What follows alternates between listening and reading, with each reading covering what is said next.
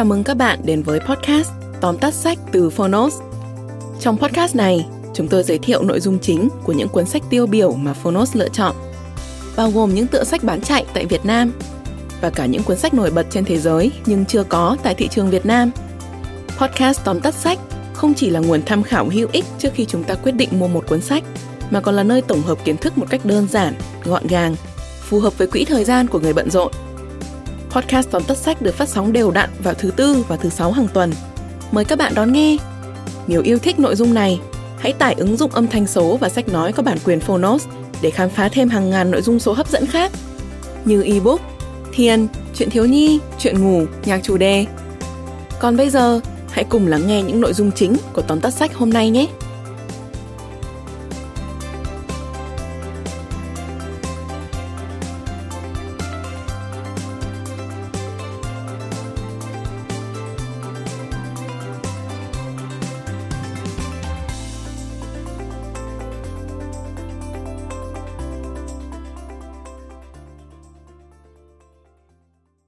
Bạn đang nghe từ Phonos.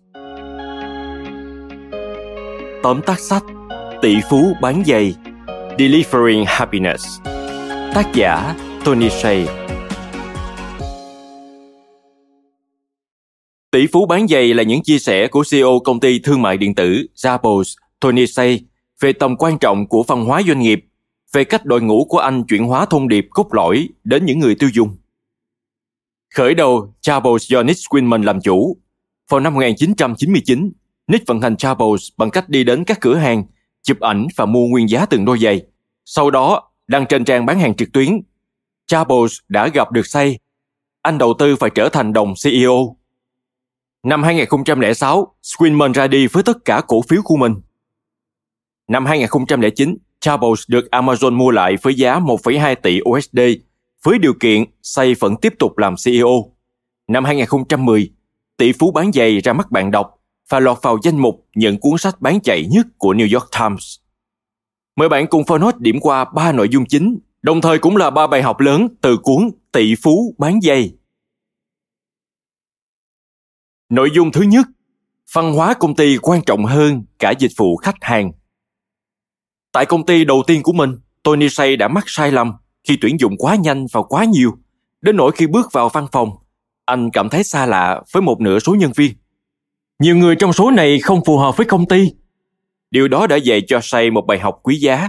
Văn hóa công ty là yếu tố dự báo thành công quan trọng nhất. Hãy cẩn thận và từ tốn khi tuyển nhân sự. Cần đảm bảo bất cứ ai được chọn cũng là người bạn có thể cùng đi uống chút gì đó. Bởi vì ngay cả một lập trình viên giỏi nhất cũng không thể làm tốt tại công ty của bạn nếu anh ta là người khó trò chuyện. Tony cho biết, một khi tập trung vào việc phát triển văn hóa công ty hoặc tổ chức, các giá trị cốt lõi ở nơi đó sẽ phát triển một cách tự nhiên. Điều này khiến văn hóa công ty thậm chí còn quan trọng hơn trọng tâm số 1 của Zappos, đó là dịch vụ khách hàng. Tại sao lại như vậy? Bởi vì những người ghét môi trường làm việc của Zappos sẽ không thể mang đến cho khách hàng những trải nghiệm vượt mức kỳ vọng. Khi văn hóa công ty đủ vững chắc, thì dịch vụ khách hàng tuyệt vời sẽ là một kết quả hợp lý.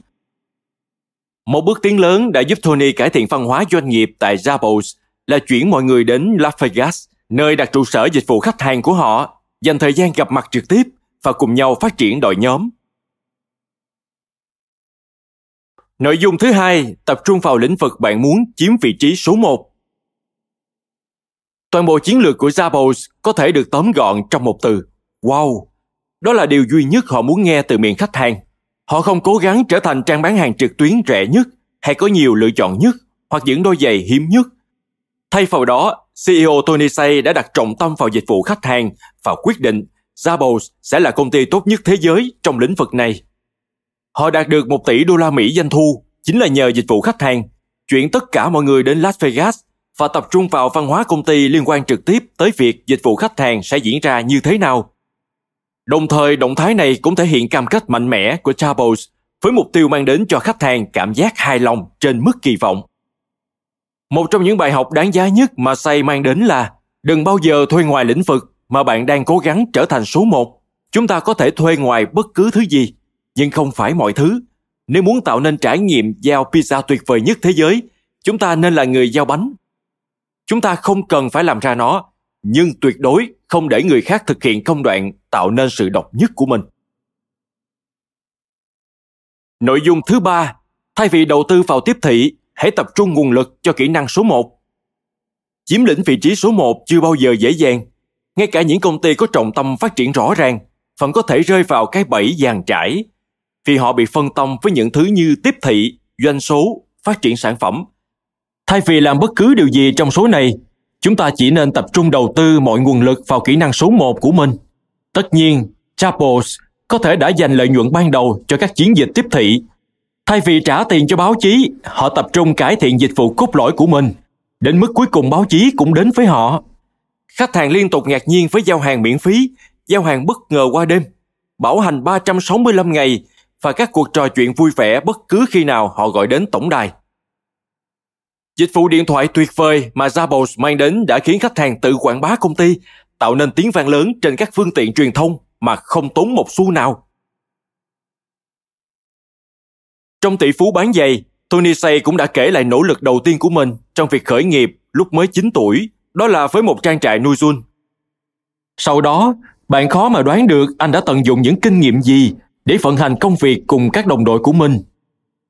Hãy đọc và nghe trọn vẹn cuốn sách này trên Phonos để thấy rằng tiền không đủ để mang lại hạnh phúc, mà có lúc hạnh phúc là khi bạn thực sự ổn với việc đánh mất tất cả những gì mình có.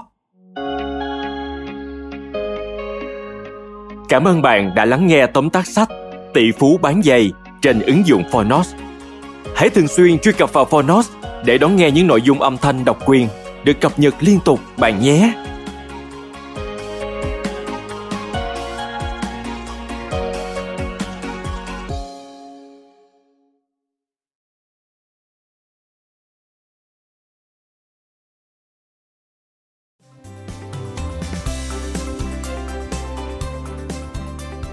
Cảm ơn các bạn đã lắng nghe podcast tóm tắt sách. Podcast này được sản xuất bởi Phonos, ứng dụng âm thanh số và sách nói có bản quyền dành cho người Việt. Hẹn gặp lại các bạn ở những tập tiếp theo.